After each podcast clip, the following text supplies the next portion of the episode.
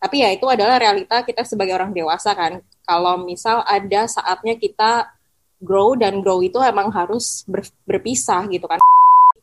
Kayak teman itu nggak nggak ya nggak cuma kecelakaan tapi juga harus dicari gitu kan apa yang value yang mirip kayak kita gitu. Justru saat kita belajar untuk mendengarkan perspektif orang lain dan kita benar-benar mendengarkan bukan menjudge itu tuh yang akan timbul adalah rasa empati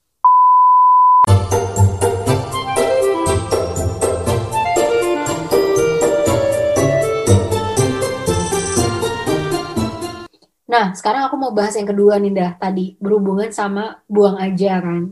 Topik hashtag buang aja gitu. Nah, apa yang um, mungkin sebelum aku nanya apa yang kita lakuin gitu ya, mungkin sebelumnya aku kasih konteks dulu dah. Biasanya kita ketemu temen itu karena kenapa sih? Gitu. Kita ketemu temen tuh karena kadang satu kita ada di sirkumstansi yang sama, di lingkungan yang sama, sama-sama sekolah, satu sekelas, atau satu tempat kerja, satu tempat kuliah Kedua, kadang kita lagi di level hidup yang sama. Contoh, aku dan si temanku uh, namanya Santika gitu. Dulu kita dalam di level lagi mencari pasangan hidup bareng-bareng ya kan. Jadi menggila meliar bersama-sama deh tuh. Ada lagi fase yang lagi di-share gitu. Atau mungkin nanti pas kalian udah punya anak gitu. Lagi sama-sama pergi ke daycare bareng. Nah dari situ tuh biasanya ketemu-ketemu temen gitu kan. Ada yang mau Indah tambahin nggak? Dari kapan sih biasanya kita bisa mulai ketemu teman gitu? Mungkin teman-teman yang punya uh, value yang sama gitu, yang punya hobi yang sama gitu. Misalnya aku hobi main musik gitu, terus uh, pergi ke komunitas musik gitu, saya ketemu teman-teman yang hobinya sama gitu. Atau aku dulu juga punya komunitas komunitas yang uh, free thinker gitu. Kayak oh. yang punya dalam dalam dalam free thinker. Pemikiran-pemikiran yang sama gitu untuk berdiskusi debat segala macem gitu. Itu dulu aku juga susah nyarinya gitu. Tapi tiba-tiba ketemulah komunitas ini dan punya pemikiran yang sama. Dan di situlah terbentuk sebuah pertemanan-pertemanan juga. Jadi selain circum circumstance yang sama misalnya di lingkungan yang sama itu mungkin juga dari value pemikiran hobi ya banyak lah sebenarnya gitu. Itu menarik ya, Karena tadi ya, kita bisa kecelakaan, kebetulan ketemu temen karena lagi share lingkungan, atau tadi yang Indah bilang teman-teman. Jadi kalau kita kenal sama diri kita, kita suka apa gitu. Indah tadi bilang dia suka yang bisa berbagi, beropini, debat dan lain sebagainya. Akhirnya dia cari tuh komunitas free gitu ya, Indah. Nemu di mana Indah itu, Indah? Ceritanya panjang. Jadi dulu waktu zaman kuliah itu kan zaman uh, zaman lagi apa sih curiosity-nya lagi tinggi-tingginya gitu kan, lagi mencari uh, kebenaran, mencari uh, hal, Tuhan. ya, mencari mencari tentang agama atau ya apa ya ada skeptisisme tentang agama-agama uh, samawi atau segala macam lah gitu. Wow. Nah, Nanti di Google deh tuh apa lah itu agama samawi terus terus lanjut. Karena berhubung berhubung aku kayak uh, grew up di lingkungan yang cukup konservatif, aku tidak menemukan teman yang sepemikiran tersebut gitu. Hmm. Akhirnya aku mencarilah gitu di mana nih platform yang kira-kira ada uh, komunitas ini gitu. Pertama aku nemu di Twitter. Nah di Twitter itu kayak ada uh, sebuah akun yang nge-share nge-share tentang uh, knowledge gitu kan. Hmm. Terus tiba-tiba lah dia kayak nge-promote sebuah komunitas. Eh komunitas ini sedang mencari admin atau mencari kayak grup gitu. Wah wah ini kesempatan aku untuk bertemu orang-orang yang sepemikiran dengan aku gitu. Yeah, terus, terus. dengan komunitas itu dan ternyata ternyata banyak banget orang-orang yang pemikirannya sama kayak aku di komunitas itu. Ada kali mungkin udah lebih dari 500 orang kayaknya. Wow. Jadi jadi ya pas itu dan orang itu tersebar di seluruh Indonesia dan di Jakarta, di Bandung, di Surabaya, di Medan dan macam-macam lah gitu jadi kayak dikenal banyak banget orang berbagi pemikiran dan kayak merasa ada di di rumah kayak at home gitu. Finally I found I found my home yang teman-temannya pemikiran gitu.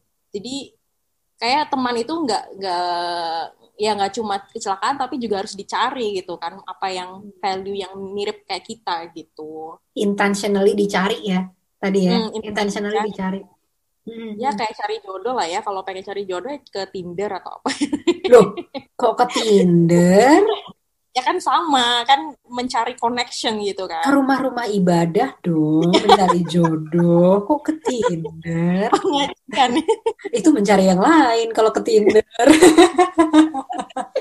ya intinya saat kita punya intention kita udah tahu apa yang kita mau ya kita cari. Kalau emang tujuannya adalah untuk mencari connection ya kita harus tahu platform mana yang tepat dan mencari target yang tepat gitu. Target pasar yang tepat. Target pasar yang tepat ya benar-benar. Dan itu ada maksudnya sekali lagi gitu. Mungkin nih kalau teman-teman di rumah sekarang ada di lingkungan yang kayak kok nih orang pada begini semua? Kok gue mikirnya beda sendiri? gitu kan. Dulu tuh aku ngerasa kayak gitu banget dah. Kayak yang kok apa pun yang mereka bilang tuh kok gue, gue kayak nggak setuju ya gitu kan. Tapi kan seperti biasa karena kita dibesarkan di budaya yang nggak enakan.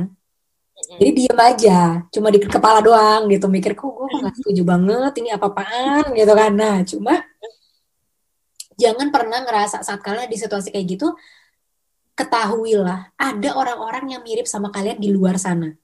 Tapi kalian belum ketemu sama orang itu.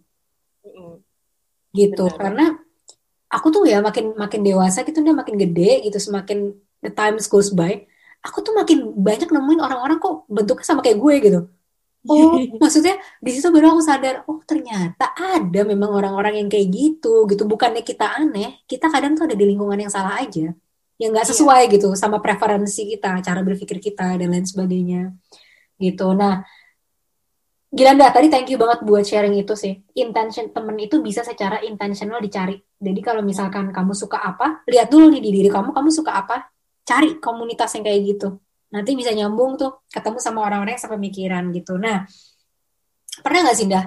Tadi Indah, karena kan hidup berjalan nih. Kayak Indah nih contohnya dari Cilacap pindah ke Bandung, dari Bandung pindah ke Jakarta, dari Jakarta pindah ke KL gitu kan. Indah uh, nomaden hidup ya, berpindah-pindah gitu, berpindah-pindah terus. Nah, itu kan berarti pasti yang tadinya nih kalau temen kuliah misalkan yang tadinya satu frekuensi sering ketemu jadi nggak ketemu gitu kan. Berarti hubungannya semakin jauh. Hmm. itu gimana dah biasanya? Indah menghadapinya? Mungkin dari awal uh, aku udah tahu resikonya untuk hidup nomaden kan misal kayak aku tahu saat aku pindah uh, ke Bandung mungkin aku bakal menemukan teman yang lebih cocok dan ya ya udah emang resikonya adalah menjadi jauh sama teman-teman waktu SMA atau waktu SMP atau waktu SD gitu kan misalnya gitu. Hmm. Atau aku dari Bandung pindah ke Jakarta juga mungkin teman-teman yang uh, dulu deket buat waktu kuliah juga semakin jauh apalagi waktu sekarang di KL bener-bener kayak udah sulit sekali untuk untuk berhubungan sama teman-teman yang waktu kuliah gitu kan. Hmm. Jadi kayak udah dari awal udah tahu resikonya gitu. Jadi ya udah life must go uh, must go on aku punya path sendiri gitu kan. Dan sebenarnya nggak apa-apa sih kalau misal harus kayak kehilangan teman seiring dengan perjalanan aku gitu. Karena emang itu adalah jalan yang udah aku ambil dan udah tahu resikonya juga gitu loh. Jalan ninjaku ya. Ya dia jadi jalan ninjaku. Ya ya ya tapi sebenarnya sedih sih karena uh, karena kan mau nggak mau kita punya banyak memori kan sama kenangan yang pernah ya. dibagi sama teman-teman itu gitu kan. Tapi ya itu adalah realita kita sebagai orang dewasa kan. Kalau misal ada saatnya kita grow dan grow itu emang harus ber, berpisah gitu kan. Karena jalannya beda gitu. Misalnya aku jalan ninjaku ke ke apa menjadi Hokage gitu jadi Hokage teman aku menjadi uh, tukang bakmi gitu kan ya udah gitu kan. Ya orangnya gitu kan. Ya ya. Dan itu nggak ada yang salah atau benar. Semua itu balik ya. lagi cuma ke preferensi aja. Gimana kita hmm. mau menjalankan hidup gitu. Ya. Itu benar banget nah itu benar banget. Dan gimana ya saat mungkin orangnya itu berarti banget buat kita. Ada tuh kadang-kadang kan. Kayak aku ada tuh temen dari SD yang satu orang itu masih deket sama aku sampai sekarang dari SMP juga ada satu orang yang masih deket banget sama aku sampai sekarang. Dari SMA ada beberapa banyak gitu. Dari kuliah ada juga gitu. Nah cuma um, mungkin satu hal sih. Secara bonding secara perasaan sayang aku sama mereka itu nggak pernah berubah nih sebenarnya. Jadi saat itu aku tahu dari mana gitu. Karena setiap aku ketemu mereka lagi regardless itu dua tahun sekali, satu tahun sekali, atau berapa tahun sekali, koneksi itu akan selalu ada gitu loh. Kayak aku tetap bisa ngejoke dan dia tetap ngerti karena mungkin ya mungkin aku core diri aku nggak banyak berubah kali ya. Maksudnya jadi masih nyambung gitu. Dan um, kalau memang kita bener-bener sayang banget teman-teman sama si temen ini gitu kan yang bener-bener kita mungkin udah udah beda lingkungan ya nggak apa-apa gitu. Mungkin frekuensinya memang akan berkurang dan itu harus diterima karena kita sibuk dengan kehidupan masing-masing cuma itu bukan berarti kita kehilangan mereka. Iya. Gitu sih. Kayak sekarang nih aku di Denmark gitu. Indah sama Gajah Duduk dulu adalah temen aku yang deket banget gitu kan waktu di KL terus ya sampai sekarang masih deket gitu walaupun ya deh ya walaupun kita udah kalau dulu kan ketemu hampir tiap hari tuh makan bareng apa bareng gitu. Sekarang mungkin udah nggak bisa kayak gitu tapi apa pun kapan pun Indah butuh aku akan selalu ada gitu dan kapan pun aku butuh aku yakin Indah akan selalu ada gitu. Oh. Ya jadi sedih. Jorok memisahkan ya kan sedih itu kan emang manusiawi ya karena kita emang pasti longing uh, the same apa sih the same memory gitu kan. Karena kita pernah berbagi memori tersebut jadi kadang-kadang Hmm. kita nostalgia sama memori itu gitu kan. Iya. Ya apa gitu kan Ya, ya bener dan itu nggak apa-apa bener bener bener bener. Ada teman aku yang kayak dulu kita grow up deket banget waktu pas di Jogja nah zaman aku kuliah gitu kan. Terus dia main ke KL gitu. Terus kita jalan-jalan lagi gitu. Gitu kayak bener-bener yang gimana ya itu jadi bagian sangat manis gitu dalam hidup aku. Yang aku akan cherish gitu walaupun kita nggak sesering itu lagi ngobrol gitu. Nah, tadi udah tuh dah temen yang baik nyarinya di mana, terus habis itu cara menjaga hubungan dan kadang memang kita kehilangan kalau tadi Indah bilang itu udah resiko kehidupan. Karena jalan ninja yang kupilih seperti ini gitu kan. Dan tadi kalau dari aku bilangnya ya normalisasi aja kalau masalah frekuensi berkurang. Yang penting perasaan dan bonding itu juga akan tetap kuat kok gitu. Kita kadang ketemu orang yang memang kayak gitu gitu kan. Dan nah sekarang Ninda sama temen yang buang aja hashtag buang aja gimana dah? Pernah nggak kamu menghadapi beberapa teman yang akhirnya kamu sudahlah akan kubuang saja atau ku donasikan dirimu kepada umat manusia yang lain? Pernah nggak? ya pernah lah pasti maksudnya sebenarnya kalau aku eh, misalnya gini kan ada orang bilang eh, kalau sama temen tuh jangan pilih-pilih gitu kan Hmm. aku sebenarnya nggak sepenuhnya setuju gitu kan karena se- aku pribadi tuh sebenarnya milih-milih teman banget. Gitu loh. Apalagi teman-teman yang harus eh, value-nya sama yang punya pemikiran yang sama gitu kan. Setuju. karena masa kalau misalnya kita nggak pilih-pilih teman terus kita terima-terima aja sih teman-teman yang jahat gitu kan. Ya. kalau aku sendiri udah udah kayak ngeklasifikasi gitu sih teman-teman yang udah lah buang aja dari awal. Atau eh, oke kita kasih probation. Gitu so dia nggak berubah buang aja. Oh my god. Gue jadi, jadi ngerasa bangga nih di tahun baru ini ternyata gue lulus probation dari Indah tanpa diduga-duga dan ini probationnya nggak dikasih tahu loh kalau ada probation. Terus iya maksudnya ya ada klasifikasi apa Klasifikasi. klasifikasinya gitu kan kalau menurut aku yang kayak bener-bener burn bridges atau yang kayak red flag banget gitu ya teman-teman yang selalu negatif gitu yang apa-apa eh, ngambil ininya tuh selalu ambil eh, apa ya perspektif Pesan. yang negatif gitu ya pesan negatif atau pes, ya perspektifnya negatif ya ya ya. ya. Contohnya gimana dah? Contohnya misal eh, termasuk terhadap pemikiran kita maupun kayak penampilan kita gitu kan. Misal aku emang anaknya suka ganti-ganti gaya gitu kan. Terus Ya. orang ini ngapain sih lu pakai baju kayak gitu gitu kan. Ngapain sih lu jelek banget tahu gitu. Ngapain sih lu potong poni pendek banget jelek banget tahu gitu kan. Misalnya gitu. Hmm. Atau kayak aku punya pemikiran eh menurut aku kayaknya em, apa ya? Misal kayak aku agak skeptis deh sama eh, sama agama misalnya kayak gitu Hmm. terus aku kayak apaan sih dong ngomong kayak gitu eh, gak bener banget pemikirannya kayak gitu Hmm. Terus aku kayak langsung flag sih kayak oh lo berarti nggak respect pemikiran gue lo nggak respect pemilihan eh, style gue misalnya gitu Ya. Terus juga orang-orang yang memberi selalu memberi kritik pada keputusan kita gitu. Misalnya kayak aku mau pindah kerja atau ke aku pengen pindah ke KL ngapain lo pindah ke KL gitu? Kayak eh, apa namanya buang-buang duit aja gitu kan. Kayak nggak jelas sana nggak ada temen atau apa gitu. Kayak langsung mengkritik tanpa ada effort untuk memahami kita atau understanding keputusan kita gitu kan. Hmm. Yeah. Juga orang-orang yang jarang memvalidasi perasaan kita waktu kita curhat gitu. Itu juga aku udah red flag banget. Misalnya aku udah aku sedih banget deh kayak gini. Misalnya salah satu kemarin kayak mukul aku misalnya. Oh my god. Terus terus. ya. Mukul kamu pakai kangkung kalau aku. uh gitu. Ih, nakal. terus kayak orang temen dan dia bukannya memvalidasi perasaanku ya wajar sih kalau lo sedih misalnya kayak gitu kan itu kan harusnya uh, treatment yang benar ya. Tapi kayak ngapain sih lo sensi banget cuma dipukul kangkung doang gitu kan gitu. udah mulai red flag nih males banget. Terus juga orang-orang yang itu yang negatif deh yang suka gosip jelek-jelekin orang kayak gitu. Itu udah mending jauh-jauh aja daripada kita malah terpapar gitu kan uh, energi-energi negatif gitu. Jadi ya udah gitu. Iya iya iya. Bener banget bener banget bener banget. Itu tuh similar sih sama aku juga red flagnya satu oh satu lagi aku tambahin red flag. Kalau dari sisi aku yang tadi Indah belum sebutin itu adalah temen yang dia egois. Jadi kalau dia butuh dia mengekspek aku untuk ada selalu buat dia tanpa ya, bener-bener kayak gimana banget. Dan aku willing ya maksudnya aku tipe orang yang aku sangat amat menghargai pertemanan. Jadi kalau aku memvalue kamu aku bener-bener do what it takes gitu kan buat buat kamu gitu. Dan tapi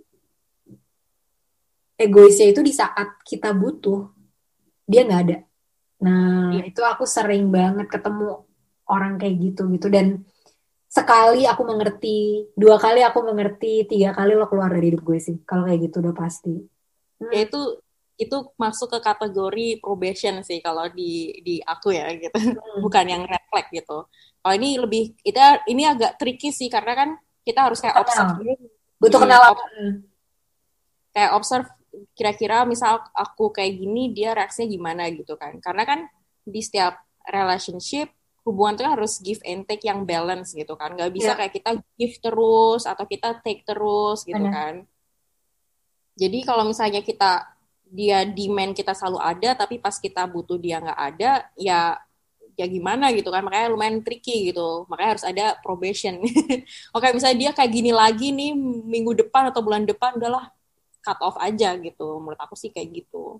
Iya iya iya. Dan uh, apa tuh namanya? Dan probation itu mungkin bisa berlangsung selamanya ya Anda karena iya. tapi orang biasanya nggak nggak berubah se ekstrim itu sih. Maksudnya karena misalkan uh, kadang ada saatnya kan dah misalkan kayak pas aku lagi down aku bakal needy banget sama kamu gitu. Mm-hmm. Gitu kan. Dan mungkin saat itu jadi give and take itu nggak terjadi dalam satu jangka waktu yang sama kadang-kadang. Mm-hmm. ya kan? Kayak pada saat aku needy aku butuh kamu. Mungkin kamu nggak butuh aku saat itu gitu dah tapi mungkin berapa bulan lagi kamu yang lagi needy dan aku yang akan ada di sana gitu. Jadi yang kita nggak bisa ngejudge itu di waktu yang sama ya. Circumstancesnya bisa berbeda. Tadi ada satu hal yang aku suka yang Andi Indah bilang. Saat Indah menyampaikan pendapat, orang ini nggak respect sama pendapat Indah. Nah, ini teman-teman yang mau aku garis bawahi, respect itu bukan berarti kita setuju loh. Itu yang mau aku garis bawahi ya. Jadi respect itu bukan berarti kita setuju. Kita bisa hmm. tidak setuju sama suatu idea, tapi kita tetap respect sama orang itu. Jadi misalkan nih, um, misalkan aku marah sama gajah duduk terus perspektif aku adalah sudahlah akan aku kunci dia di kamar mandinya gitu kan terus karena aku marah kan kebayangin nggak kebayang nggak kunci gajah duduk di kamar mandi terus habis itu Indah bilang nih sama aku gitu kan uh, ya jangan lu kunci di kamar mandi gila apa lo gini gini gini gini gini gini nah itu kan akhirnya aku ngerasa tidak tervalidasi. Ya kan? Padahal Indah bisa bilang, Sa, gue ngerti lo lagi marah. Gue nah. tahu gitu. Gue gue ngerti perasaan lo, gue ngerti lo lagi marah. Itu mungkin Indah tahu nih ceritanya dari gajah duduk. Terus dia juga tahu kalau apa yang aku omong itu nggak sepenuhnya bener gitu. Aku ngerti gitu. Kamu lagi marah, aku paham dari perasaanmu kayak gitu. Oke oke oke. Um, lo pernah ini gak sih Sa, ngomong sama gajah duduk dari perasaan dia gimana sih? kayak gitu aja kan itu kan respect kan dia menerima perasaan kita dia memahami perasaan kita tanpa dia harus setuju dengan perasaan kita atau pemikiran kita gitu nah bukan berarti oh temen itu harus selalu setuju. Itu nggak bener juga ya Nda jadi kita nggak grow ya Nda ya? Iya benar benar jadi tergantung pertemanannya juga kan. Aku ada nih kayak baru-baru ini aku baru mengetahui ada salah satu dari teman aku yang punya uh, pemandangan yang amat sangat beda gitu kan. Jadi kan hmm. aku lumayan anaknya uh, lumayan feminis ya kayak memperjuangkan perempuan gitu. Hmm. Pas aku aja ngobrol orang ini, jadi orang ini tuh kayak pinter banget gitu. Kayak dan dia kalau misalnya kita hang out ya uh, seneng gitu loh, masa kayak happy happy aja gitu. Terus tapi the moment kita lagi in in uh, conversation aku nanya soal dia, apalagi soal kayak relationship segala macem.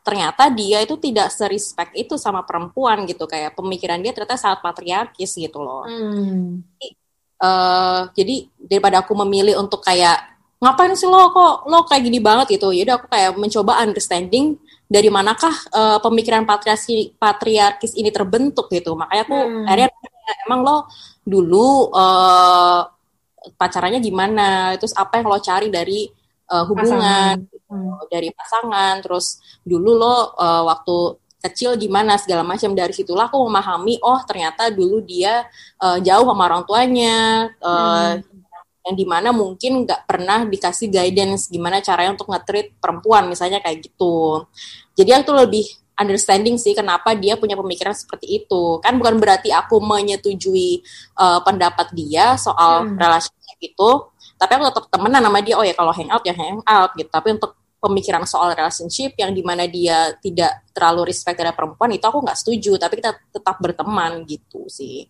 Ya ya ya ya. Iya. Iya wah itu bagus banget tadi dah. Bahkan kamu nambahin poin kalau uh, empati ya justru saat kita belajar untuk mendengarkan perspektif orang lain dan kita benar-benar mendengarkan bukan menjudge itu tuh yang akan timbul adalah rasa empati. Empati dalam artian kenapa ya dia bisa ngerasa kayak gitu gitu kan pertanyaannya.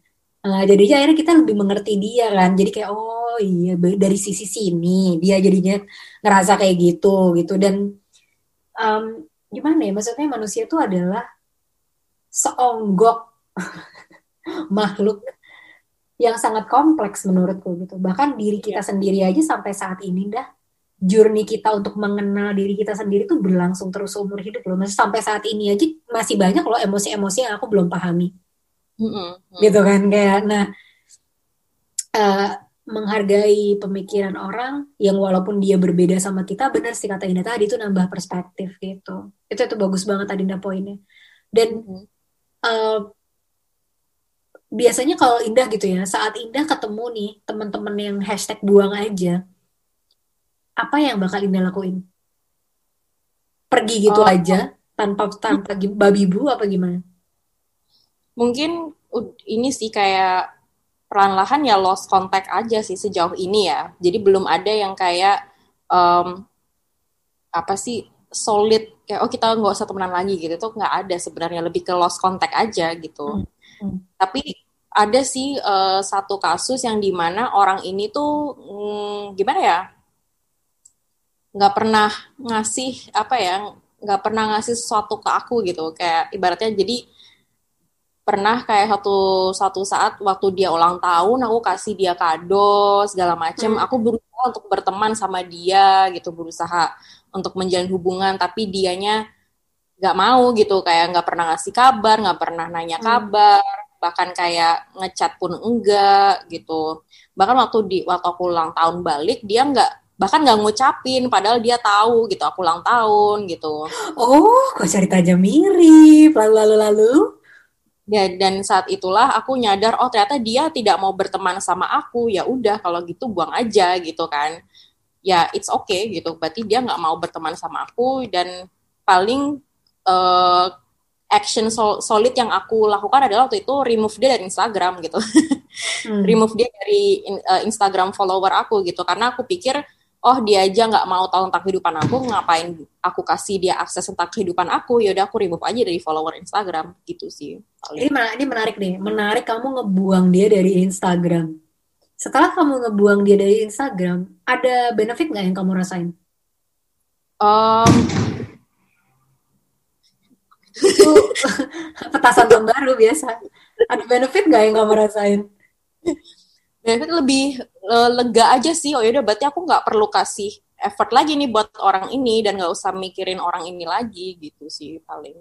Hmm. ya lebih uh, lega aja nggak ada dia lagi. Karena kalau pas aku awalnya kan aku effort gitu kan mencoba untuk reach out mencoba untuk berteman tapi dianya nggak mau ya udah gitu aku berarti nggak usah ngasih effort lagi aku nggak usah kayak merasa sebel-sebel lagi kayak kan karena dia nggak pernah ngasih balik kan aku jadi insecure kenapa sih dia kayak gitu kenapa sih dia yeah.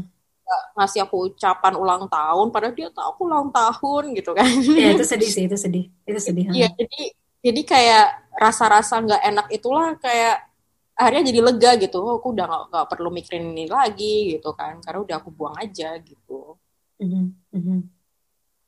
iya iya iya iya aku jadi berimajinasi berimajinasi. ya ya enggak aku juga pernah jadi orang yang di blok gitu nah. Maksudnya Waduh. Aduh, ini emang temen gue satu ini emang drama banget sih. Maksudnya tipe-tipe orang yang drama lah, kayak kalau marah ngeblok, kalau ini kayak gitu-gitu. Terus uh, dan benar, masa benar sama tadi yang Indah bilang gitu ya. Udah, take it aja dia udah gak mau ada di hidup lo. Sesimpel itu sebenarnya, sesimpel itu. Jadi ya sedih kita pasti sedih tapi ya udah itu reality gitu loh. Kayak ya realitanya seperti itu. Nggak usah kita ada-adain kita bikin-bikin seolah-olah itu tidak terjadi kan? Tapi kayaknya emang tergantung degree degree of uh, friendship juga kan. Misal kayak aku sama Salsa kita bond kita udah kuat banget nih tiba-tiba Salsa bener-bener cut off gitu ya. Aku pasti cari tahu lah kayak Salsa kenapa? Lalala hmm. mencari clue closure gitu kan. Hmm. Nah dari closure itulah misalnya salah saya emang udah nggak mau teman lagi sama aku ya udah kan mau nggak mau ya kita ada ada stage of grief kan pasti oh kenapa nih terus hmm. ada ada marah sedih hmm. uh, terus kayak denial atau segala macem tapi kan pada akhirnya adalah acceptance gitu kan oh ya yeah. emang kenyataannya Salsa udah nggak mau temenan lagi sama aku ya udah nggak apa-apa gitu kan acceptance itu gitu kan Ya, kalau ya. misalnya sama temen yang tadi aku remove di Instagram, kebetulan hubungan kita nggak sedalam itu, jadi level acceptance-nya lebih gampang gitu. Oh ya udah buang aja gitu kan. Tapi kalau temen yang udah deket banget, terus tiba-tiba cut off gitu kan, harus ada closure menurut aku sih. Kayak kenapa gitu. Bener, bener, bener, bener, bener, bener. Itu, itu tuh waktu itu tuh temen deket aku banget sih dah. Dan itu temen deket aku bertahun-tahun sih. Yang um, ya kita pokoknya bukan berantem sih cuma kayak aku, aku dari sisi aku sih aku lebih kecewa aja sih sama dia karena dia aku ngerasa udah ngasih dia banyak tapi pada saat aku butuh dia nggak ada dan itu terus terusan gitu bukan sekali dua kali terus terusan terus tiba-tiba aku nggak tahu kenapa pada saat aku lagi nyari Instagram dia gara-gara aku pengen ngajak dia main Instagram aku diblok sama dia mm -hmm. wah itu aku rasanya kayak manis, pedes, uh, asem, semua bercampur jadi satu gitu. Bener-bener yang aku langsung kayak yang cenit gitu kan. Ada kata-kata kotor bengit gitu. Terus kurang ajar nih orang. Aku langsung kayak gitu kan. Gue udah digituin. Terus lo marah sama gue, gue gak tahu kenapa. Terus lo blok gue tapi dari situ aku langsung bener-bener turning point gitu loh. Dan aku langsung yang oke okay, I take it lo nggak mau berhubungan sama gue lagi. Gue nggak akan lagi pernah make effort sama lo gitu. Terus tapi di situ pun uh, kita nggak pernah yang kayak jadi ribut gitu teman-teman. Jadi hasilnya kita masih sering ketemu gitu. Ada ada event aku diundang dia diundang kita duduk bareng makan bareng ngobrol masih biasa. Cuma untuk go to the level yang dulu kita pernah punya itu aku nggak akan bisa itu aku tipe orang yang lumayan mungkin disebutnya gimana ya kayak nggak tahu pendendam bisa disebut pendendam bisa juga disebut orang yang belajar dari pengalamannya. Tapi sekali aku ngerasa orang itu nggak ini aku nggak akan lagi gitu.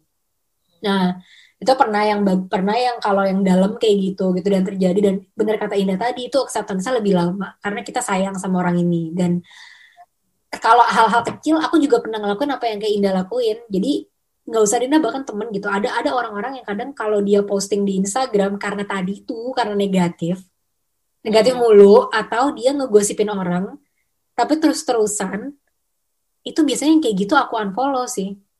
Iya.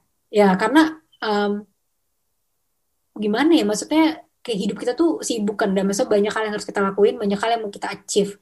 Ya kita hmm. harus set perhatian kita ke hal-hal yang bener-bener pengen kita lakuin yang mensupport growth kita gitu jadi memang orang-orang yang kalau kayak kata Mary Kondo gitu doesn't spark joy Iya, yang intinya yang value atau prinsipnya gak sama sama kita, ya mending di remove aja dari kehidupan kan daripada malah nambah beban pikiran, malah bikin noise di kepala gitu kan, malah hmm. jadi mengganggu peace of mind. Mending ya udah gitu, kayak buang aja. Karena kan yang namanya pertemanan kan tujuannya untuk security, ngapain kita keep orang-orang yang malah bikin uh, peace of mind peace of mind kita terganggu gitu kan. Iya, iya, iya, iya. Dan yang aku suka banget dari yang barusan Indah bilang adalah Indah punya tujuan yang jelas tuh teman-teman di rumah tentang apa yang dia expect dari pertemanan. Mm-hmm. Nah, yang Indah expect adalah security. Jadi saat kita sudah bisa mendefinisikan apa yang kita mau dari sesuatu, itu lebih mudah untuk memutuskan yang ini dikip atau yang ini dibuang aja. Itu lebih mudah karena kita tahu kenapa kita melakukan sesuatu gitu kan. Dan mungkin kalau teman-teman ada yang belum ngelakuin di rumah gitu bisa tuh mulai tujuan aku mencari teman apa sih mungkin bisa ditulis gitu mungkin ada kalau teman-teman yang kayak tujuan aku mencari teman adalah teman ibadah tujuan aku mencari teman adalah apa gitu kan. Itu itu nggak apa-apa karena nggak ada yang benar dan salah ya nda. Semua ini adalah preferensi gitu. Iya betul. Makanya aku bilang yang namanya uh, quote jangan milih-milih teman tuh salah banget. Maksudnya tuh nggak maksudnya kayak nggak benar uh, bullshit. Ya bullshit banget. Karena pada dasarnya kita memilih-milih teman gitu. Yaitu beranjak dari uh, mendefinisikan apa itu pertemanan tujuan kita berteman dan dari situlah kita, preferensi kita datang gitu nah preferensi itu kan sebenarnya memilih gitu kan yeah. dan makanya kalau yang namanya pertemanan ya harus emang harus milih-milih gitu ya iyalah harus milih-milih kalau nggak milih-milih terus karena kan si teman kita itu kan mempengaruhi cara berpikir kita, mempengaruhi mood kita ya kan? Mm-mm, benar, makanya kita harus membuang membuang uh, quote itu, jangan memilih teman. Menurut aku itu bullshit gitu. Ya, ya, benar. Aku setuju sih, aku setuju sih. Mungkin uh, menurutku mungkin quote itu tuh muncul jangan milih-milih teman tuh lebih ke arah dari background gitu dah. Misalkan kayak, oh enggak, gue cuma temenan sama yang karena kita sesama kere ya kan, sama yang kere. kan itu kan nggak yang anak sultan di sini.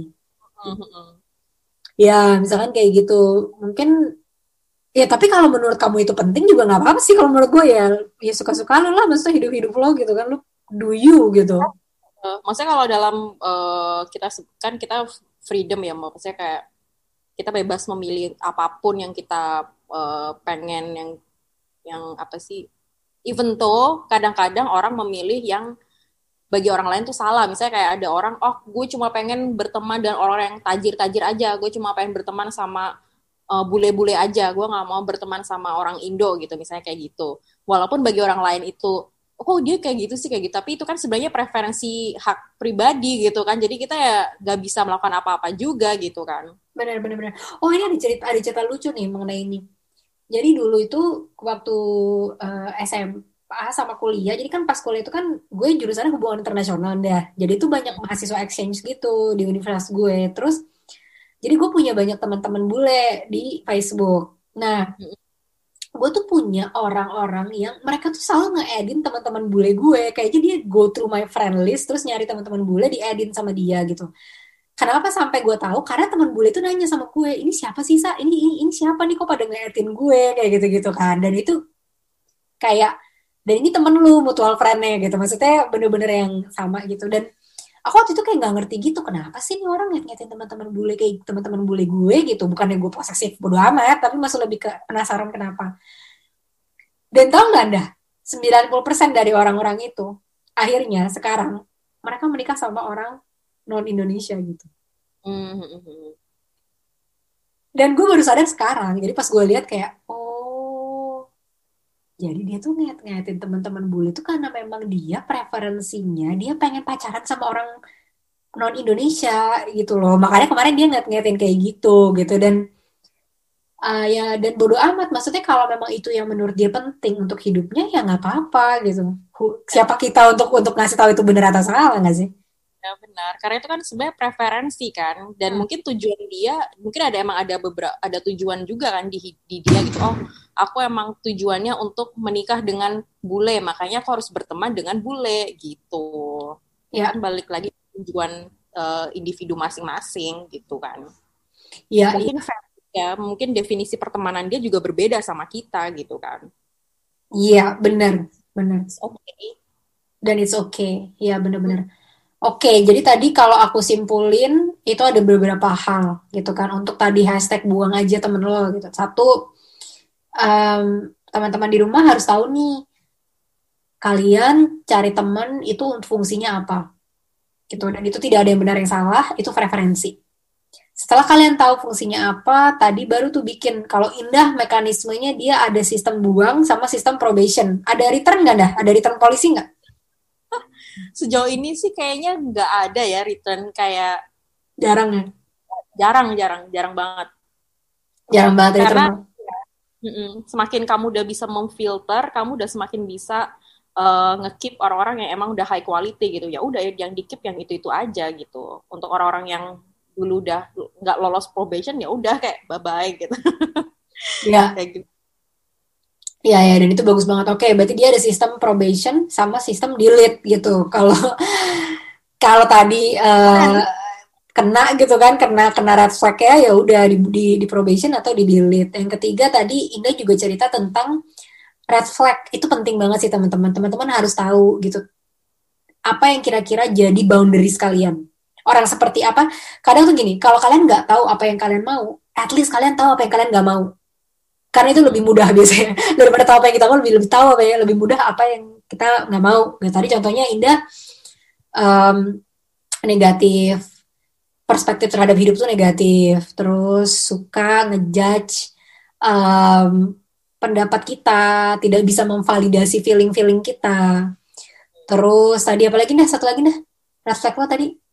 Suka gosip suka gosip suka gosip, jelek-jelekin orang. Tadi tambahan aku yang keempat, give and take-nya nggak seimbang. Kalau tadi aku bilang gitu kan. Nah, kalian boleh tuh bebas milih red flag kalian apa sendiri masing-masing sesuai dengan preferensi kalian. Terus kalau udah kayak gitu, gimana cara membuang mereka dari hidup? Ya tadi satu bisa ya secara natural aja, akhirnya akan lose contact. Atau yang kedua, ya udah nggak usah lihat lagi gitu mau di blok mau di apa itu juga terserah kalian gitu. Kan kalian yang tahu kan level kedekatannya seperti apa resikonya seperti apa gitu ya nda. Dan satu lagi tadi yang mau kita tekanin wajar. Kehilangan teman itu sesuatu yang wajar dalam proses menjadi dewasa. Gitu. Jadi dinormalisasi aja.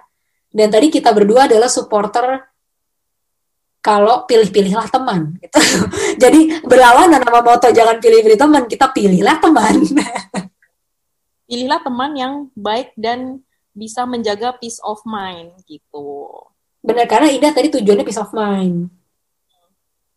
Benar, oh. benar, benar bisa menjaga peace of mind. Oke Indah, ada lagi nggak sebelum kita tutup nih yang mau Indah tambahin sebagai wangsit atau wejangan atau apalah itu? Apa ya? Um, menurut aku um, foundation foundation itu sih foundation pertemanan itu kalau emang kalian ingin mencari connection yang meaningful gitu kan. Untuk mencapai connection yang meaningful, pertama yaitu harus respect ourselves first hmm. sebelum kita respect orang lain. Kedua, kita harus build healthy boundary, boundary sama teman dan juga open and honest communication. Udah sih itu foundation yang harus dibuild dulu kalau emang pengen ngebentuk uh, connection yang meaningful, baik itu pertemanan, percintaan atau whatsoever lah itu ya. itu harus ada harus kuat gitu foundationnya benar benar benar aku percaya itu itu benar itu seperti salah satu pepatah yang mengatakan um, knowing yourself ya jadi lupa tapi ya. pokoknya intinya itu adalah sebelum kamu mau mempelajari ilmu-ilmu yang lain, ilmu pertama yang kamu harus pelajari itu adalah ilmu untuk mengenal diri sendiri dulu. Iya, benar. Karena itu tadi Indah bilang itu akan jadi fondasi. Mengenal diri sendiri kita akan jadi fondasi untuk mengenal orang lain gitu ya Indah. Ingin mengenal mengenal diri sendiri lebih lanjut, dengarkan podcast Salsa di episode-episode sebelumnya. oh, dia sebelum-sebelumnya ya, bukan selanjutnya tapi sebelumnya. benar, benar, benar, benar. Oke, Indah, thank you banget udah ngeluangin waktu. Ini malam tahun baru dan kamu di rumah malah podcastan, ya. bukannya bermabu-mabuan. Gak apa-apa, aku senang loh berbagi pikiran sama Salsa ya. iya teman-teman, dan ini tuh sebenarnya natural banget karena percakapan kita tuh kayak gini-gini biasanya ya, nah. Di balkoni ya kan, tengah malam ya. ngomong ngalor ngidul tentang hidup gitu udah jam 2 aja jam 3 gitu eh pulang kerja gitu iya bener-bener bener ini bahkan nanya ya ke aku biasanya ya kayak eh sa ini udah malam kamu apa aku pulang aja gitu. Maksudnya dia tuh dia mau merespek boundary aku. Mungkin aku capek tapi nggak enak ngomongnya. Dan aku biasanya kalau emang aku capek ya udah kita besok ngobrol lagi ya gitu. atau kalau iya. misalkan aku nggak capek nggak apa-apa kok udah gue gue free free aja. Jadi bener-bener yang ya apa adanya aja gitu. Ya. Iya kayak jadi enak gitu kalau misalnya jujur gitu kan. Oh ya udah aku udah capek nih gitu. Atau apa gitu kan. Ya udah gitu ngobrol sampai dia ngomong aku udah capek sa udah. Sampai berbusa-busa mulutnya. Dan bahkan yang menariknya dari pertemanan kita tuh kita bahkan uh, ngasih expectation juga gitu loh. Misalnya kayak sa aku mau curhat nih gitu. Tapi dengerin aja ya aku nggak nggak butuh saran gitu misalnya gitu. Iya, atau kayak iya. Sa aku lo lagi lo uh, self esteem banget nih sa. Aku butuh word of Puji aku dong. Oh ya kamu pernah ngomong kayak gitu ya sama aku. Oh my god. Waktu aku lagi ngomong kayak gitu iya. benar-benar Iya, aku pernah ngomong kayak gitu kan, kayak aku lagi low self esteem banget, please kasih aku word of affirmation. Terus Salsa kayak bener-bener muji, Indah kamu tuh udah gini gini gini. iya bener banget tuh, bener banget, bener banget, bener banget. Bahkan itu teman-teman pernah satu masa si Indah ke rumah aku, terus ngeliat ada buku diary aku kan. Mm-mm. Buku diary, eh bukan buku diary apa sih buku notebook gitu yang yang gak ada garisnya. Terus Indah tuh bilang, sa aku mau nulis mau nulis curhatan di sini boleh nggak? Itu kayak bener-bener ya. iya selalu nanya, nanya aja gitu kan. Itu kan uh. sebenarnya teman itu juga butuh konsen kan. Kalau emang kalau emang apa namanya hal-hal kecil semacam buku itu ya tanya aja gitu kan. Iya dan kalau kalau emang aku nggak mau aku bakal bilang kayak jangan dah itu gue mau buat apa dan dia juga nggak apa-apa. Dia nanti mungkin nyari kertas bekas apa nyari apaan gitu yang lain dah. Uh, bener bener banget. Gila sih dah tapi hari ini bener-bener apa ya maksudnya bener-bener happy banget sih. Maksudnya happy nggak cuma karena aku ngobrol sama kamu tapi ini mengingatkan kembali gitu arti pertemanan kita dan menguatkan lagi kayak aku bahkan jarang loh dah maksudnya kita reflect gitu loh tentang hubungan pertemanan kan. Biasa reflect tuh kerjaan apa ya, gitu ya, apa gitu. ya. Uh, apa sih masa reflect masalah finansial ya kan? Gue udah berapa duit gue dan lain sebagainya tapi jarang gitu kita reflect masalah pertemanan. Dan aku happy banget gitu karena setelah reflection ini aku sangat positif merasa yang ya Allah beruntung banget ya gue punya temen yang kayak gini yang sefrekuensi se apa adanya gitu bener-bener yang bukan apa adanya bahkan yang adanya apa. Adanya apa terima aja please. Terima aja gitu adanya apa ya udahlah gitu. Dan karena sayang. Gila sih dah thank you banget dah thank you mm -hmm. banget Indah udah mau berbagi. Dan yang paling penting thank you banget sih udah jadi sahabat aku Oh, makasih juga loh sudah diundang ke podcast ini walaupun uh, pendapat aku nggak penting-penting amat ya mudah. Loh, kok begitu? ya mudah-mudahan dari percakapan ini atau contoh pertemanan yang kita build ini bisa menjadi contoh yang baik juga buat teman-teman di rumah. Gitu. Ya, iya benar. Ada key takeaway yang bisa diambil gitu. Benar. Kitanya nggak usah dicontoh tapi cara bertemannya mungkin kitanya mau nggak tahu ya kita individu kayak apa ya dah maksudnya. Ya. cara bertemannya mungkin bisa. Dan ini deh uh, ini juga lagi suka nulis kan di mediumnya Indah. Boleh nggak sih share apa sih uh, tulisannya tentang apa dan di mana nih kalau teman-teman mau baca? Oh ya aku sekarang lagi mul mau memulai menulis kembali gitu kan. Jadi aku baca quote um, sharing your story is liberating so I believe in that quote. So that's why that inspired me to write more of my stories on my Medium. Hmm. So, buat teman-teman yang pengen baca bisa datang ke indahmustikasari.medium.com. Please support this little girl. oh, support this little this big girl. Cewek yang sangat kuat. Oke, okay, nah. Have a good New Year. Selamat celebrate New Year. Thank you lagi buat waktunya. Maksudnya uh, nggak usah teman-teman di rumah. Aku pun belajar banyak, banyak terinsight dari percakapan ini. Jadi luar biasa banget tadi, bagus banget sih menurut aku. Dan ya teman-teman bisa bisa visit Indah Mustikasari dot medium dot com dot com bukan yeah. dot ini dot org dot enggak bukan saya okay, bukan udah. Ya Bukan organisasi. Oke. Oke, Anda. Ya, Happy New Year. Happy New Happy Year. Year teman-teman. Bye-bye.